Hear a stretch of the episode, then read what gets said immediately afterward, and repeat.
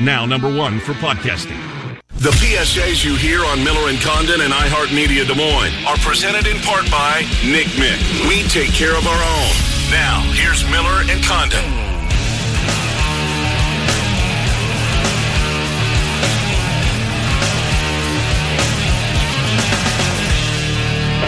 Hour number two on a Tuesday. Trent Condon back with you. It's Miller and Condon on 1460 KXNO at 106.3 FM. Ken back with us later on this hour. He'll drop by at about 1145 for his final hit of the day. Still to come, we're going to do our deep dive here as we're going to start marching through the great teams in the state's history. Today it's the 1999-2000 Iowa State basketball team. Tomorrow we'll get into Iowa football. The 2002 Iowa football team will be our topic du jour. That's coming your way here in about 20 minutes. But before that, we go to Bristol. He is ESPN's Sports Center, Zubin Mehenti, and he joins us here today. Zubin, good to talk again. How's things out east?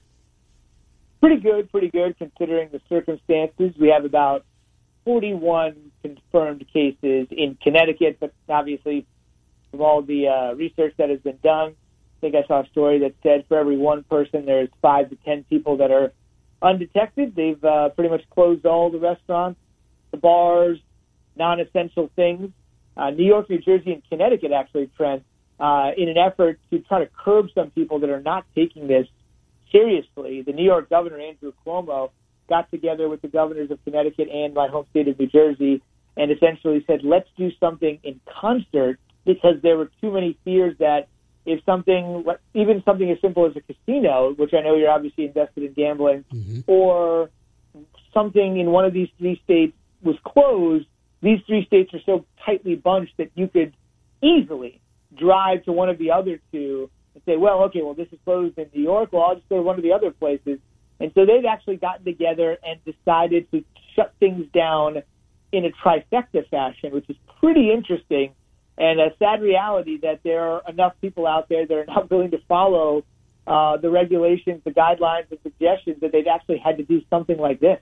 Yeah, it's absolutely wild. We're having it happen here in our state as uh, the governor has handed down that a lot of these public places will be shut down at noon today. So we're a little less than an hour away from that one happening inside of our state borders. And, and it's going to continue, you know, as we were going through everything last week. Take us inside the walls of Bristol as you guys are learning. It started really, to me, the firestorm in the world of sports with Rudy Gobert and that wild, what was that, Wednesday night when everything was just trickling down and the suspensions and the NBA season has been suspended and on and on and on. Continues into the next day on Thursday with the cancellation of the conference tournaments, followed by, of course, the NCAA tournament being shut down. What it was like for you guys at ESPN?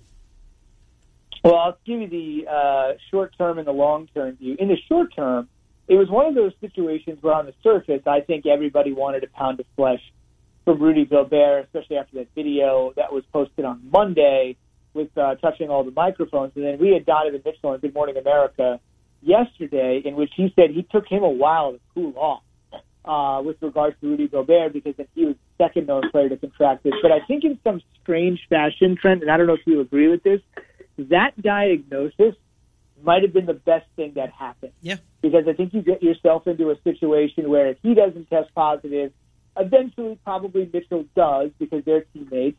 And then the third player, Christian Wood. Christian Wood had played Rudy Gobert and the Jazz on March 7th. And by some statistical oddity, Wood and Gobert, who were both eventually diagnosed, played the most minutes of anyone in that particular game. Wood had like 30 points. And it's one of those situations where you look at it and say, how could somebody be so irresponsible? And Adam Silver wanted him to do a PSA, Rudy Gobert. And Gobert has been pretty apologetic on social media, I'm sure, as you've seen. But if that didn't happen at that moment, I'm not exactly sure where sports would be. Uh, you know, some famous people like Tom Hanks, his wife, Idris Elba, some of these other people have come out before and after Gobert's diagnosis. But while people were wondering how somebody could be so um, careless I think in hindsight, some sort of silver lining way, him being diagnosed really accelerated the shutdown, especially in the sports world. And then when you've seen uh, after that. There was a great piece for those of your listeners, and I know you're very interested in sports media, but for those of your listeners that are also interested, there's a great piece in the New York Times yesterday that basically said every week the top 50 shows on cable come out, and sports is littered throughout. Seven of the top 15 are almost guaranteed in many ways to be sports.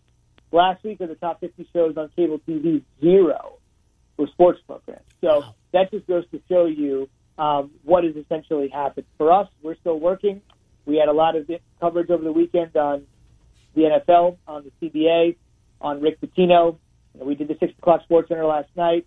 I'll be going it again today. We're going to do shows on the weekend. We're waiting for breaking news from the NFL on the biggest guy of all, as you know.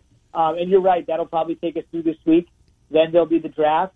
But I do think there'll be a giant hole between next week and the draft. I'm not a I'm not a guy that thinks we can just do that nonstop. I'm not sure the audience, there's enough people in the audience while the draft is popular, while that won't be the case. So I think we'll be able to get through this week sports wise. We do have a lot of things this day in sports history.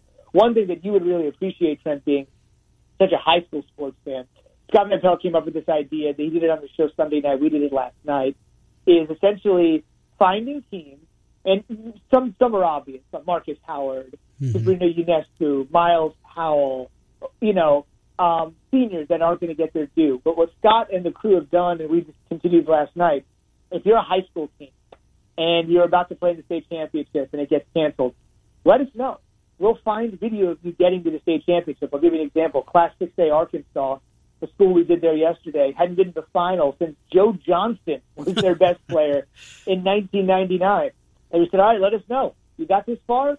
Send us some video or we'll reach out to a local station that may be affiliated with ABC and we can get it through there. And we're just sort of recognizing people. There's a guy on South Florida that hit a buzzer beater in his last game. Little did know it was his last game. So if you're a senior or you're taking off that uniform for the last time, a guy like Obi Toppin, who you know is not going to return, and Cassius Winston's not going to return because he's a senior, those are two different guys.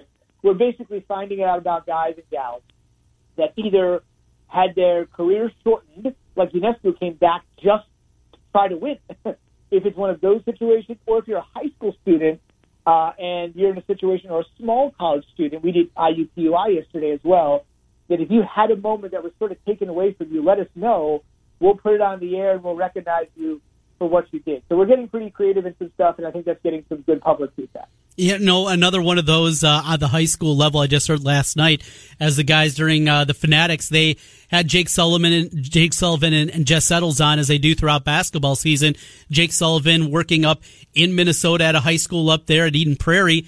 Eden Prairie had never won a state championship. They were number one this season. They were undefeated on the year.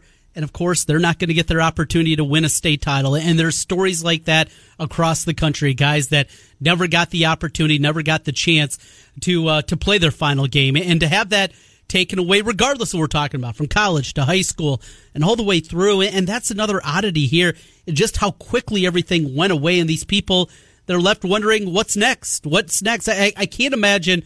I was a terrible athlete, but I still played a lot of sports. But all of a sudden, your season is over like that you know you have a game and if you lose it it's over but to not even get to play that game just how devastating that has to be. Well i'll give you two examples. One to your point of how quickly things have moved uh, there were fans. I mean remember you mentioned the shutdown of the nba and the ncaa tournament. Let's say by the big close of business on thursday all of that was done right? As i recall basically the night before there were thousands of people at the Big Ten tournament, like mm-hmm. thousands of people at the Big Ten tournament. So you're right. How quickly it goes from that to Fred Hoiberg with that terrible look, where uh, thankfully it doesn't look like he has the coronavirus, but you go from that moment to basically 24 hours later, and everything is shut down. There was a Post Malone concert in Denver last week where there were thousands of people. There's video of Clearwater Beach in Florida recently where there's thousands of people at the shoreline, and it's unbelievable. The one other story I will tell you, Trent, from a proximity standpoint, and I know you guys are talking to, to Jess and from Iowa and, and Jake Sullivan, who I covered at Iowa State. Um, we had a situation like that here with Hartford, and we're in Bristol, Connecticut. It was like 20 minute drive from Hartford, Connecticut. So the Hartford Hawks said, "Listen, we actually had our America East Championship game canceled. They were scheduled to play Vermont, who had won the conference title four straight years, regular season, and they're kind of powerhouse in the American East. Game was 11:30 a.m. Eastern on ESPN2 Saturday to go to the tournament. Program's been around since 84, 85, 35 years, never made the tournament. Their head coach has been around about 10 years. His name is John Gallagher. I live close to him here, so I know him socially. He's never been to the tournament.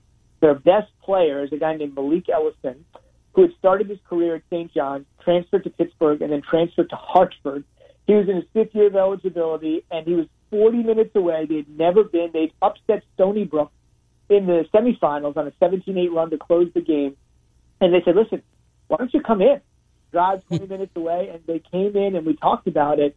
And you could just see the look on Malik's face when he, I asked him, just like, what was it like? Because you know the times we live in now, Trent. It's like Coach Gallagher gets them in there for the interview um, to talk to the team as a whole and say, listen, this is what's going to happen. But the kids already know about it because of social media. So he's got to then temper the blow because the kids are already walking into that meeting with their shoulders slumped and their heads down.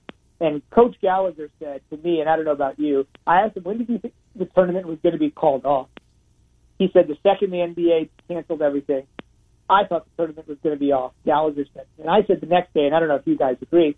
Once Duke said you're not t- touching our athletes, right? Mm-hmm. Once Kansas said you're not touching our guys, they're not playing the tourney without those two brands, right? I think we know that, right? And so I think whether you realize it Wednesday night with the cancellation of the NBA, or you realize it on Thursday um, after Duke and Kansas kind of said we're imparting our own measures, um, it was really a sad reality. Lastly, I'll tell you, Trent, for people that were critical of the Ivy League for canceling their tournament, granted it's only a four-team tournament, um, they proved they were proven to be correct.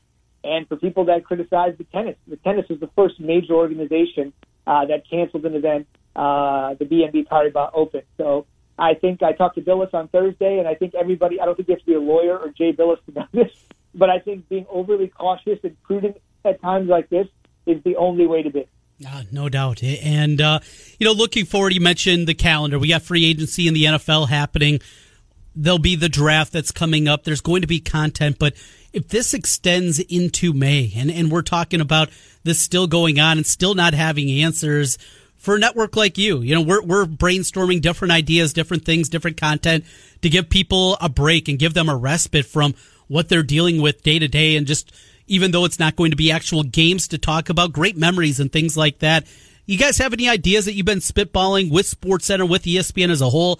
I've seen plenty of 30, 30 for 30s, and any one of them miss that I missed, I know I'm going to be able to go back and see here in the coming weeks.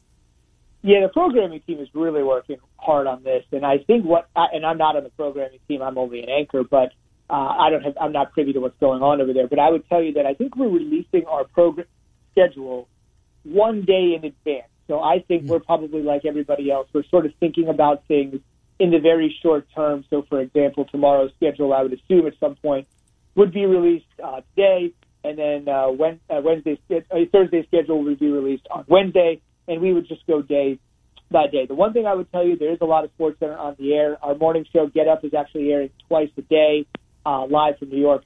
And the one thing I would say for us with regards to Sports Center, it's the only entity that I can really probably talk about uh, with any sort of uh, know-how of what's going on. You look at something like Major League Baseball. I mean, they go from they go from pushing the season back two weeks to suspending spring training, and now they're looking at possibly a mid-June start for the NBA after they had said it's only going to be 30 days um, after a reevaluation period. Hockey was put on pause. Uh, the NFL draft will happen without fans. And the UFC is actually, believe it or not, happening full bore. They're going to have to move some events. In fact, this week, Fred, there's an event that's taking place on an Indian reservation in Oklahoma. I know you have some Oklahoma ties, but yeah. the next event is actually going to be at an Indian reservation because now, as you know, obviously public gatherings of more than 10 are, are being uh, basically outlawed. Uh, they have a huge fight on April 18th, a gigantic fight between a guy named Khabib Nurmagomedov and Tony Ferguson. Uh, the first guy, Khabib Nurmagomedov, actually uh, defeated Conor McGregor, and that actually, as you may recall, uh, started a brawl after the fight. I'm sure many fans may not remember the fight, but they may remember the two guys spilling into the crowd. Is a really embarrassing situation for UFC. That particular fight is scheduled to go on. Now, we had Dana on SportsCenter yesterday, UFC President Dana White, and I asked him what's going on. He goes, "Listen, the next three events are postponed." This Khabib Tony fight, and this is amazing because all of the other sports leagues are basically saying we're shutting down And he is essentially saying this fight, which is a gigantic fight, could be the biggest fight of the year, the guy that beat Conor and started the brawl, this is all going to happen. He goes, but it's probably going to happen outside of the country, and I'm not particularly sure where it's going to happen right now. So there is something about the last sport standing nature of UFC that is really strange in times like this. But when I asked Dana why they're continuing to do it, he said this is who we are. Uh, Dana is also very closely aligned with President Trump, and President Trump essentially told him, in, and I'm going to paraphrase here, uh, be vigilant, be careful, but don't curtail what you're doing all the time. That seems to run a little bit counter to what other people are saying, but UFC is still going. And as long as we have those developments, Trent, to answer your question, as long as UFC is going to continue to put matches on, as long as these other sports leagues are continuing to say, okay, we're going to reevaluate here. We thought it was going to be two weeks, and now it's probably going to be pushed back.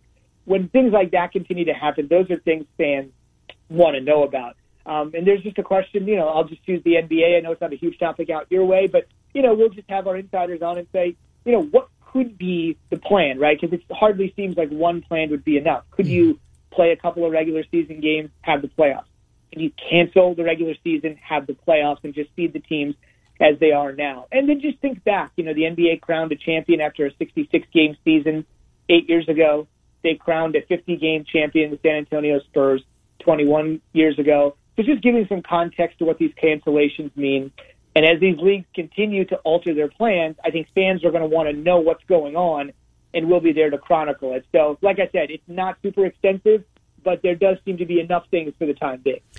I'd be remiss if I didn't ask you, Zubin Mehenti from ESPN here, here on Miller and Condon on KXNO about the big news of today. Tom Brady saying he is leaving New England. I was surprised by it, Zubin. I, I thought – I don't know, foregone conclusion is the correct, correct terminology, but I thought he was going to be back in a Patriot uniform. Your takeaway from the big news of the day?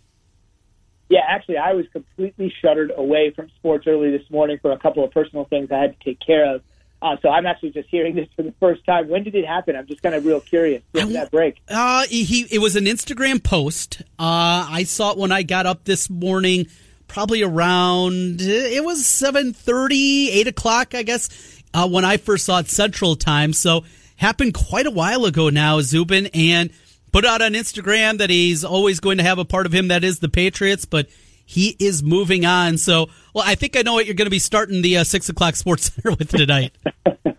Here's the interesting thing. You know, last night when we didn't have this news and Tannehill had signed that deal, you look at it and say, well, if it's going to be Vrabel, if it'll be the Titans, they put the tag on Henry that seems like a good option. Uh, New England, I actually don't think seems like a bad option if your goal is to get back to the Super Bowl. I do think they'll fortify. But I'm going to ask you. I mean, think about it from this Think about the suitors that are open. I mean, am I wrong? Would it be? It can't be the Raiders, right? Maybe it can be the could Raiders, be still. Seems but yeah. unlikely as Mariota, right? Yep. I mean, right now, is it is it the Chargers and the Bucs? Is there really anybody? Is am I missing something super obvious? Are are those really his best options? Is the greatest player of all time and perhaps the best position and most scrutinized position in sports is is he going to be thinking about playing at a soccer stadium or the Bucs in place of Jameis Winston? Am, am I missing anything? Is there another team out there that could possibly get his services? Those are the two at least betting favorites right now. Tampa minus 250, the Chargers are plus 160. Other teams listed include the Dolphins, the Raiders, the 49ers are still on there. The Bears, if they can make it certainly muddy work and able to do that, they'd have to trade away Leonard Floyd and a few other pieces and maybe even Khalil Mack and suddenly that defense then would be rebuilding. I guess there are other options out there. Hey, Michael Jordan wore a Wizards uniform. Why can't Tom Brady wear a Bears uniform, right? That's, that's a really good comparison. They're both sort of at the end of their careers. They basically put about 20 years in. They were iconically known for playing for one franchise. You're you're totally right. The 49ers thing seemed a little pie in the sky, but you're right. I mean, tongue planted firmly in cheek. I know the uh, the Bears were planning to push Mitch Trubisky uh, this training camp. This would be a certainly a definite way to do that. Yes. it would go from push Mitch Trubisky to push him aside. I think it's basically the way that that would go. And I know that uh, you're a Bears fan. Obviously, with the Dolphins, you think about it, and situation with Tua or Herbert, if they could get their hands on one of these mm-hmm. two guys, is is this a? I mean, I don't think this could be the case, but if let's say Brady plays a, a couple more years, considering what kind of contract he would sign, and obviously Alex Smith was only in there for one year, and as I recall, Mahomes even played the final regular season game. That Smith started in his final year. So, you know, Smith started basically one year and gave the way to Mahomes. I don't think Tom Brady would be in that sort of situation because he would want to go to a place where he would be playing multiple years. He turns 43 on August 3, and he says he wants to play till 45. So, is it the craziest thing in the world? I have no idea. To sign Tom Brady, and if you're a team with a young quarterback, have him soak up knowledge for two years while that player, whether it's Tua or somebody else, I'm just spitballing here, is on a rookie deal where it's very manageable to have some like somebody like Tom Brady that's going to obviously ask for a massive contract. Um, and then you have somebody waiting in the wings, and this isn't going to be a situation like Brett Favre and Aaron Rodgers where one guy's angling for the other guy's job. One guy has basically said, "Look, at 45, I'll be gracefully aging out of the game." and uh, I'll try to give you all the help you can get as long as it's my job, as long as I I want it. So I could see this the dynamics trend being a little bit different if Brady were to go to another team, which obviously is going to happen, and then who that team's number one is going to be, and if it's possible that that team's number two could be groomed to be number one with all of the inside information Tom Brady could give him on being a quarterback. So I think that's pretty fascinating. Thanks for getting me in the loop. It's just been one of those days where when I'm waking up now, I'm thinking about a couple of other things before I'm diving in. But I would agree, it is probably a safe assumption to assume this will be the top story. Looking forward to it. We'll be watching for you tonight here at 5 o'clock our time, ESPN Sports Center. Thank you so much, Zubin.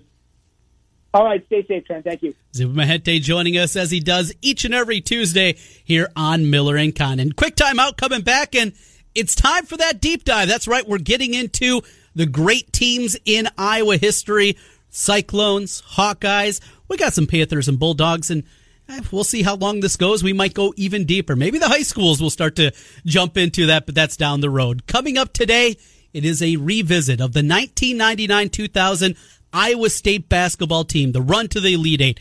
That team, what they did, I got the numbers, I got the stats, I got highlights for you.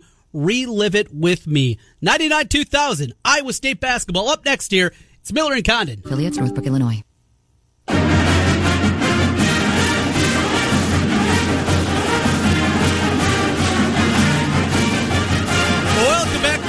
Condon. Time for our daily deep dive into the great teams in the state of Iowa's history. Today, our first of our installment as we look back at the 1999 2000 Iowa State basketball team. Ken Miller still to come here later on this hour. We'll get some more memories from him of this great team, but let's get into it as uh, I went through, found some highlights for you. We're going to talk about this squad, the expectations coming into the year, and you know this is always kind of the part that I, that I love doing when I go back and look at the teams, just finding out the things that we missed. And I think we all remember, regardless, even if you're not a Cyclone fan, you remember the Elite Eight game 20 years ago. Even if you don't remember it, if you're younger, you've heard stories about that game. The win in the Sweet 16 as they throttle UCLA and win that one by 24. The NCAA tournament, that's its own. And the run through the Big 12 tournament and winning that tournament championship, winning the regular season title. These are the little blips that you certainly remember about this team. But as I was going through the research yesterday for this squad, a couple of notes. They were the preseason number six pick in the Big 12. I, I, I guess I wasn't shocked by it, but I would have anticipated maybe a little bit higher. Now, this is a team coming on the heels of a 15 and 15 season. Is that what they were the year before, year number two of Larry Eustachy. People still didn't know what kind of coach he certainly was going to turn out to be with Iowa State. So the expectations coming into the year weren't huge. And then they start off the year losing to Drake. Back in the days, the good old days when Iowa, Iowa State, when they would play the home and homes with the cycle with the with the Bulldogs and the Panthers. Alas, not the case anymore. But they open up the season on a Friday night against the Drake Bulldogs, and Drake gets them 48-44. Dante Harris had 17 for Drake in that one. Mike Woodley made two free throws with 1.4 seconds left as Drake got the victory in that one. And with it, I'm sure a lot of people were wondering. The questions were asked. I wasn't doing sports talk radio at the time. I'm still three, four years away from starting my career in, in this crazy industry, but I'm going to guess that the questions were abundant at that time. Boy, did we get the right guy to replace Tim Floyd? 15 and 15 in year one, and now we're losing to Drake? They had to be out there. Well, they bounced back. They bounced back and win their next couple of games, including a win against Arkansas out in Hawaii. But then they played number one Cincinnati. You remember that Cincy team, right? Kenyon Martin and company, incredibly good. They get throttled 75 60 in the championship game out in Hawaii. They bounce back, though, and they go on a long winning streak. Yet, with this long winning streak, as they rattle off, what was it, 14 consecutive victories, 14 straight wins after the loss to Cincinnati, yet Iowa State's still not ranked. It took them until February 1st. This is a team that went 32 and 5. It took them until February 1st before they were finally ranked. Marcus Fizer led the team 22.8 points per game, seven and a half rebounds per contest. Michael Nurse was the second leading scorer on the squad, set 12 and a half points per game, couple assists, three rebounds per contest, and Jamal Tinsley. And what he was able to do. The new guy on the scene, coming in from junior college, 11 points, five rebounds, six and a half assists per contest. Not an overly deep team. It was Fizer, Nurse, Tinsley, Stevie Johnson, Kantrail Horton, Paul Shirley, a little Martin Rancik, and a little Brandon Hawkins, a name that I just I hadn't remembered until I started watching a bunch of these highlights of this squad. And I'm, oh yeah, I thought that guy was going to be good. Last, of course, didn't complete up his career at Iowa State, but that was really it. Other guys that played a little bit, Richard Evans, Thomas Watkins, Brad Davis, Justin Fries, and Clint Varley. There's a name certainly remember from a high school lore, but overall, that was the squad. Not a deep squad by any means, but they started to click and really got it going a little bit later on as the season continued. Big win against Iowa. They won that one by 13, beat UNI by 32 in the contest at home as the wins continued to pile up. They get into Big 12 play. They open up the season in Big 12 play against Missouri, win that one, go on the road and beat Nebraska. It was just by a point. It wasn't a great Nebraska team by any way, but we remember for a long time what it was. Hilton Magic, and then on the road, not so much. From the Big 8 to the Big 12 days, that was the case a lot. They got that one, then Colorado. And here's a clip from that game against Colorado. And Jamal Tinsley, a wizard with the basketball. Just take a look at this great highlight. Take a listen, I should say. Oh, goodness, look at him dribble this thing. Tinsley leaves it for Shirley. That was a clinic. Started out as ball possession, finished up with showtime. Moore misses the three. Shirley the rebound. Tinsley to the freshman Hawkins. Showtime again. Jamal Tinsley, just absolutely incredible. That was, he was all over the place. It's hard to tell because it was a television broadcast, but he was falling down, getting up on one knee. He was going Harlem Globetrotters. It was absolutely incredible as Iowa State jumped out to a 4-0 record in the Big Ten. But yet still looming is Kansas. They drop a game down in Norman, their first loss of the season. They come back a week later with Kansas in Hilton and Mike Marcus Fizer, as he did all season long, the difference. Gooden with defensive help that time. Tinsley on the wing. Down low, Fizer. Turnaround jump shot. Good. Marcus Fizer taking advantage of a smaller lineup. And a turnover on the inbounds pass. Iowa State gets it right back.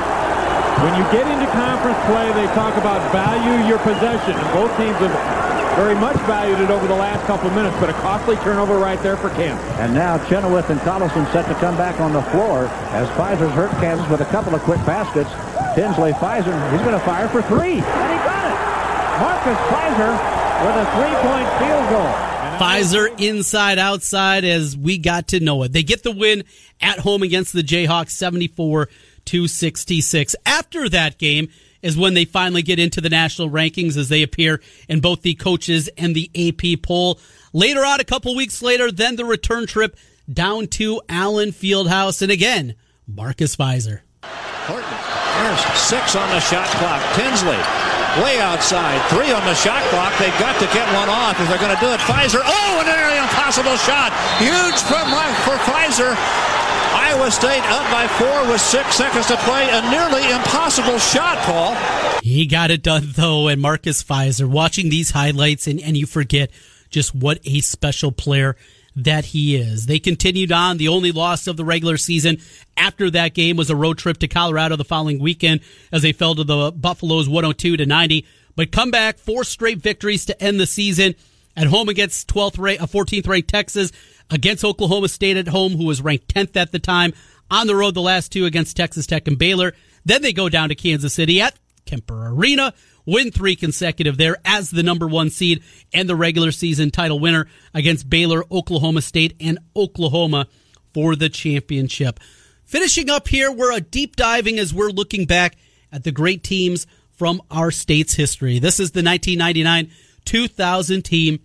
We go to the NCAA tournament and some of the vitriol that was out there and the anger from Iowa State fans. In today's environment, the NCAA has worked in past seasons, not this one obviously, but in past seasons, to though you're a number one and a number two seed, is not matching up the best two teams from each of those. Balancing the bracket. That wasn't the case in 2000. And because of that, many people considered Iowa State some people will still argue they should have been a number one seed. As I look back and I dug into the resume a little bit deeper, I can't buy into that one, but they sure, certainly should not have been placed in the same region as the overall number one seed. That was Michigan State. They went into the tournament as the prohibitive favorite. There is no way Iowa State should have been placed there. Really, as I looked at it, I think the West bracket would have been the one that could have balanced things out the best, setting them as the number two seed to the West instead of what we got to see out of, of course, the Midwest region with Iowa State. They got to play the first two Rome's, games, excuse me, close to home in Minneapolis against Central Connecticut State and against Auburn in the round of 32 before the Sweet 16 in Auburn Hills. They sent out West. Well, who they would have seen in the round of 32? Gonzaga, a Gonzaga team fresh off their big run the year previous to that. That's who they would have saw who got back to the Sweet 16 as they beat St. John's. I think that's the one that would have made the most sense. And that bracket also opened up in a big way. Another what if. Arizona got beat in the round of 32 by eight seeded Wisconsin. The Badgers went on to the Final Four with Dick Bennett and company. But what did we get? Well, we got this a matchup against Michigan State, the number one team. Let's go back into that game as we get it started in Auburn Hills. And Verne Lundquist, Michigan State goes and quickly, it's Johnson right side to Kantrail Horton. Michael Nurse. That pass deflected. First turnover of the game. Here is Mateen Cleaves. He'll dribble, penetrate, little runner. Oh, my goodness. Got to stop him. He's very strong going down the lane. A game that will go down for a long time. Just the start right there. And what was an incredible, incredible game. In the first half, it was back and forth. It was nip tuck throughout this one as you'd anticipate with these two squads, but Michael Nurse doing his thing. Backs out, comes to Nurse. Shirley. He's got some range, doesn't he? He just sets it up there. The leveler. The leveler, as he's called. Uh, Raftery and Verne Lundquist, how great it is to hear those two guys together. Let's go late into the second half. And this is when some of the craziness and some of the tough memories start to crop up before. Here's Marcus Fizer with an and one, but the back end of this, this is something to remember. Granger, the return pass. Help from Ngane. Off the glass, count the basket, put Marcus Fizer at the free throw line. Well, how do you beat a double team, Verne? Just be bigger, stronger, and tougher. He is a junior from Arcadia, Louisiana, by way of Inkster Road in Detroit. Oh my goodness. Well, I guess they didn't teach you how to stand up in mechanical engineering. There's the call. Paul Shirley as Fizer's going to the line to complete the and one at this time with four minutes left. Iowa State is up six, 61 55. And Shirley falls into the lane. A lane violation could have made it a seven point lead, alas. That didn't happen. Now, the biggest, I think, memory for a lot of people of this game is what happened and the double foul. Let's take a look back at the double foul, a listen back of the way you heard it on CBS. Fizer back to Horton. Get him down low right now with Granger. Got Granger. Here's the entry pass and the double. Nice the kick to Shirley. Good foul. Oh, they got a difference of opinion here. Yep. Difference of opinion. So the officials come together. Very, you can see right away on the television broadcast. It is called a blocking foul from the official up top. He comes together with the official, had the charge call underneath. They talk. The official that made the block call is walking over to say this was a blocking foul. And right as he's ready to put Charlie Bell's number up there, 14, and call the blocking foul on him, he turns back around and he goes and has another conversation. They come up with the double foul. And for them, the momentum was certainly in Michigan State's perspective. It went their way. Mo Pete hit a big three pointer. And late in the game, Larry Eustachy was ejected from that one. Very classy, goes over, shakes the hand of Izzo, but a disappointing end to an incredible season. I know that's going to be the memory for a lot of people, but as I watched this game start to finish last night, as I have been watching highlights of this team over the last 24 hours, incredible, incredible squad, the toughness, the tenacity that they played with, the efficiency that they played with on the offensive end, the shooters on the outside, Fizer inside and outside, on and on and on. This was a great team and certainly a great one to tackle. I talked to Paul Shirley, in fact, yesterday via email. He's going to join me next week, and we're going to dive a little bit deeper into this team, his run during his time at Iowa State. Certainly looking forward to that, and that's what we're going to do. Today, Iowa State 99 2000. Tomorrow, we get into football. We'll go to the Hawkeye perspective, and one of my favorite teams, the 2002 Hawkeye squad. Final timeout coming back putting a cap on things. Ken Miller joins me next as we take you till noon. It's Miller and Condon back with you one final time. It's Miller and Condon on KXNO. Ken Miller back with us here, and Ken. Well, just took a final deep dive into the 2000 Iowa State season. I know talked a little bit about it here at the beginning of the program, but going through last night, I went through and and watched uh, start to finish that Iowa State Michigan State game from 2000. really? Uh, it was boy a high level game, and you know, the things that people said about that one, the way the Final Four broke that season with two eight seeds getting into the Final Four with Wisconsin and North Carolina. Eh, it felt like it really was. That was the national championship game. Watching Eustachy as he walks out after he was ejected late in that game, and he goes over and gives the handshake to Tom Izzo and Mateen Cleaves, and you could see that moment, those two together with Izzo and Eustachy talking. And I don't know what was said, but I'm going to guess it was something like, "You're the best team that we've seen all season long." Well, and I can back that up, Trent, because um, the following year, Bob Dyer and I had Tom Izzo on, and you know, I'm certain that he says he, he'll say something positive, whatever market he's on with doing a radio piece. But he he was very sincere. It was because uh, I remember this playing his day Bob, Bob Dyer, who is, you know, he, he's not buying into anything. He was a tough old tough one.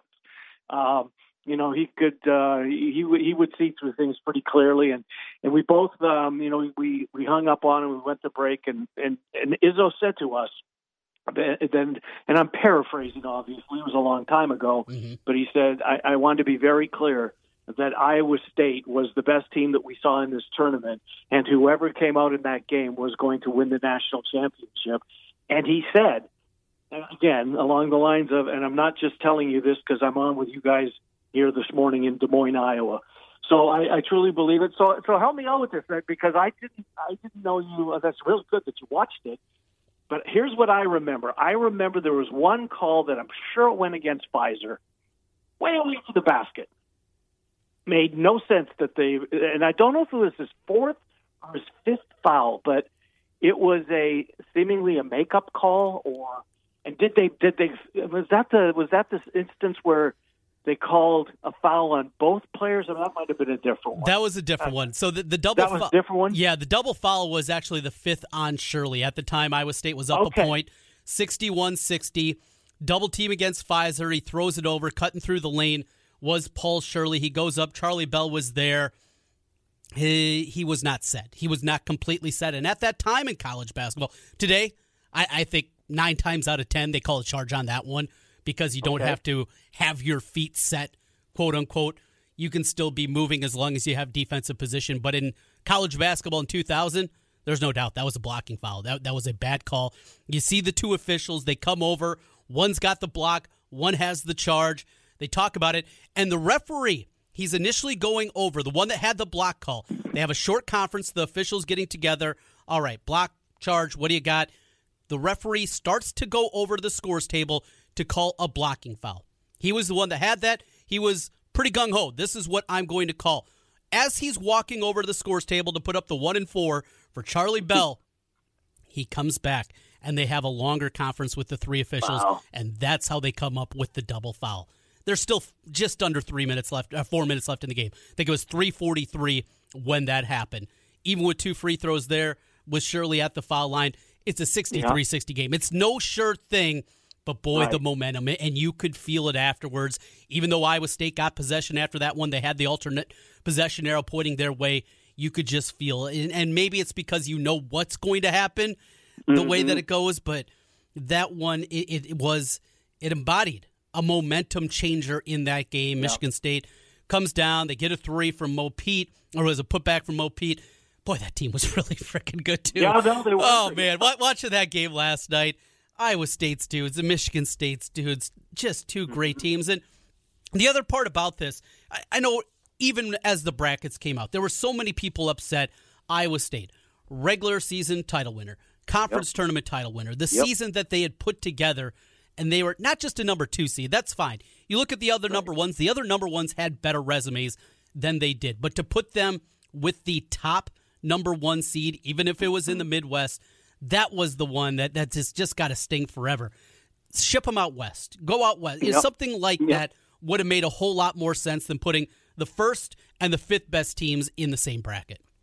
No, I couldn't agree with you more, Trent. And uh, now, now the memories are coming back once you described that a little bit. And you're right, the rosters of both of these schools, uh, they they had so many good players, so many good players on both. I mean, Iowa State, look at look what Fizer did, right? I mean, he was the big, and um, oh my God, such a such a fun game to watch, and it it felt like it at the time that that was their chance, right? And boy, it sure seems like that was their chance when we look back on it now. And I think you're onto something with this little exercise uh, that you're doing here. I think this is uh, going to be fun. What's tomorrow? The 2002 Hawkeye football? 2002 Iowa football still for me my favorite Iowa football team throughout my memory bank. Now I remember bits and pieces of 85, but I was in kindergarten. I mean, it's not quite the same. Right. Don't have the same depth and breadth of knowledge that I do of that 02 team and because of that, that's my favorite. Just that team not out of nowhere. There were expectations coming into the year, but nothing that they'd done before. They never had an undefeated 8 0 Big Ten season before. The high flying nature of that team, the offense that they had, the shootouts, the games, on and on and on. For me, my favorite season to remember back to for Iowa football during my memory is certainly that 02 team, and that's what we'll be diving into tomorrow. Well, good because I'm looking forward to it. You're right. There was there was uh, uh, speaking of stacked rosters, right? Look at Yeah. look at that offensive line for crying out loud, and of course the quarterback position. Brad Banks for the longest. Here's what I remember about the year to begin with. I mean, obviously the Cyhawk game was the, the finish in that was crazy, especially when you consider the halftime. You know who you should get on? He's on vacation. Is Scott Knock, um, who works with us. You know, he was on McCarney's staff. Oh, yeah. He told, and I, I, I think he would tell these stories uh, that he shared with me, just uh, uh, just McCarney at halftime, and how that he was solely uh, determined to to uh, to turn this around and to and to fire up his guys. And some of the stories that Scott Knock has told me about that night are just uh, remarkable. But back to Iowa, you know, they they lose that game, and then Brad Banks catches fire, and Seneca Wallace was no longer the you know the Heisman uh, candidate in our state. Well, he certainly was for a while, and then Oklahoma happened. But Brad Banks, he just kept rising and rising and rising. Yeah, it'll be fun. I'm looking forward to that one tomorrow. Yeah, 02 uh, Iowa State team is also on my list. That's going to be probably a couple weeks down the line just because of the way that it ended, but still because of those stories. Getting into the top 10 and before the game down in Norman happened and, and they get blitzed off the field in that one, that was a really good Iowa State team, too. And, you know, this is a chance where we can dig deeper and talk to people like Scott and talk to people that were there and, and what went wrong. Not just as the wheels were falling off, but was there more going on? Losing to UConn in that last game of the regular season. And UConn, don't forget, UConn uh, uh, wasn't part of. Uh, where were they at the time? Um, They were in an independent. They were just transitioning from a, a one double A program at the time to I a one A. or had they had they fully transitioned yet? I'm not even sure they had. Had they? That uh, I'm looking at their schedule from that year. Yeah, they played Boston College, Had they? Georgia Tech. Yeah, so they had went down to Miami, who was number one at the time, and of course uh, a great program at that time. So they were they were a full D one, but did they have a full complement of, of scholarships? Uh, that's just it. That was the last game of the regular season for us. was yes, yeah. That another kind of oddity of that schedule and the way that it played out that season. The opening game against Florida State that year, what could have been Seneca was still in against Florida State. Yeah. There's a lot in that 0-2 season. Maybe we wouldn't consider it a great season here for Iowa State fans, but I think one that has a, has a lot of layers that we can unpack, and that's what we're going to be doing here. Not just our favorite season, not just the best seasons, but seasons that have a storyline. I want to talk about 1993. Most of them do. Yeah, and, and, Chris Street in the year that he passed, and we've talked to it with Wade Lookingbill in the past, but but talking a little bit deeper, if guys want to talk about that and go into it, that's what we're going to do. We have the time for it, so we're going to keep digging in here. Today it was Iowa State, the 99-2000 basketball team. Another great what if, what could have been, but still the accomplishments of that team, what they accomplished, what they put together. And, and another thing, you know, people are talking about Michigan State and how – big that crowd was. You're basically playing a road game. The Cyclone fans that got in the building in Auburn Hills that day, oh, they were loud. Yeah. They were incredibly yeah. loud. They showed up in a big way. Yeah, I know, and I, I heard from a bunch of them that were there, and uh, yeah, the, a lot of them made the drive over there, and we're glad that they did. But yep, they were. You're right; it was a home game for Michigan State, but to no surprise, uh, Cyclone Nation showed up. No, no doubt about it. Well, Ken, uh, certainly this is going to be a continued interesting time. You stay safe out there. We have plenty more to dive into. We touched on a lot of different topics today, and we await Tom Brady and what it's going to be. This this news cycle for the NFL, boy, it's helped a lot us sports sports fans. Oh, Trent, it's been wonderful. You know, we talked yesterday that that the NFL was going to get a lot of criticism, and you know what? I I, I think maybe in the beginning there was a lot of folks that didn't feel like they were doing the right thing. And again, the NFL owners did not want to do this. It was the Players Association that insisted. But the uh, the NFL has has provided the uh, the country uh, with a with at least a little sliver of what our lives used to be like prior you know this last little while. And certainly grateful for it that we there is sports to talk about, and it is the NFL. Um, so yeah, it's, it's it's fun to watch. Them. It's uh, look, there, there's previous years where I'm guessing some of these free agency signings have slipped by mm-hmm. some people because there's so much going on. It's March Madness, dot, dot, dot. I think a lot of sports fans will be able to take a test here in about a month's time, and most of them would ace it as regarding to where the guys on their team went, to who their teams got, and some of the teams in their division because we're paying attention to this like never before. I, in our past conversations throughout the years, I know every once in a while you try to try to slip in an NFL free agency news or note. Come on, Ken. It's March. We're, we're not doing that. Right. Well, now we're doing that. We're doing a whole lot of it. Ken, stay safe out there. We'll talk to you again tomorrow. All right. Thanks, Trent. You too. Miller and Condon here each and every weekday from 10 until noon on 1460 KXNO and now 106.3 FM. We got Murph and Andy coming your way at 2 o'clock. The Fanatics at 4 o'clock, and our local programming starts each and every weekday here at 6 a.m. with the Morning Rush. For Ken Miller, I'm Trent Condon. Thanks for listening in. We'll talk to you again tomorrow.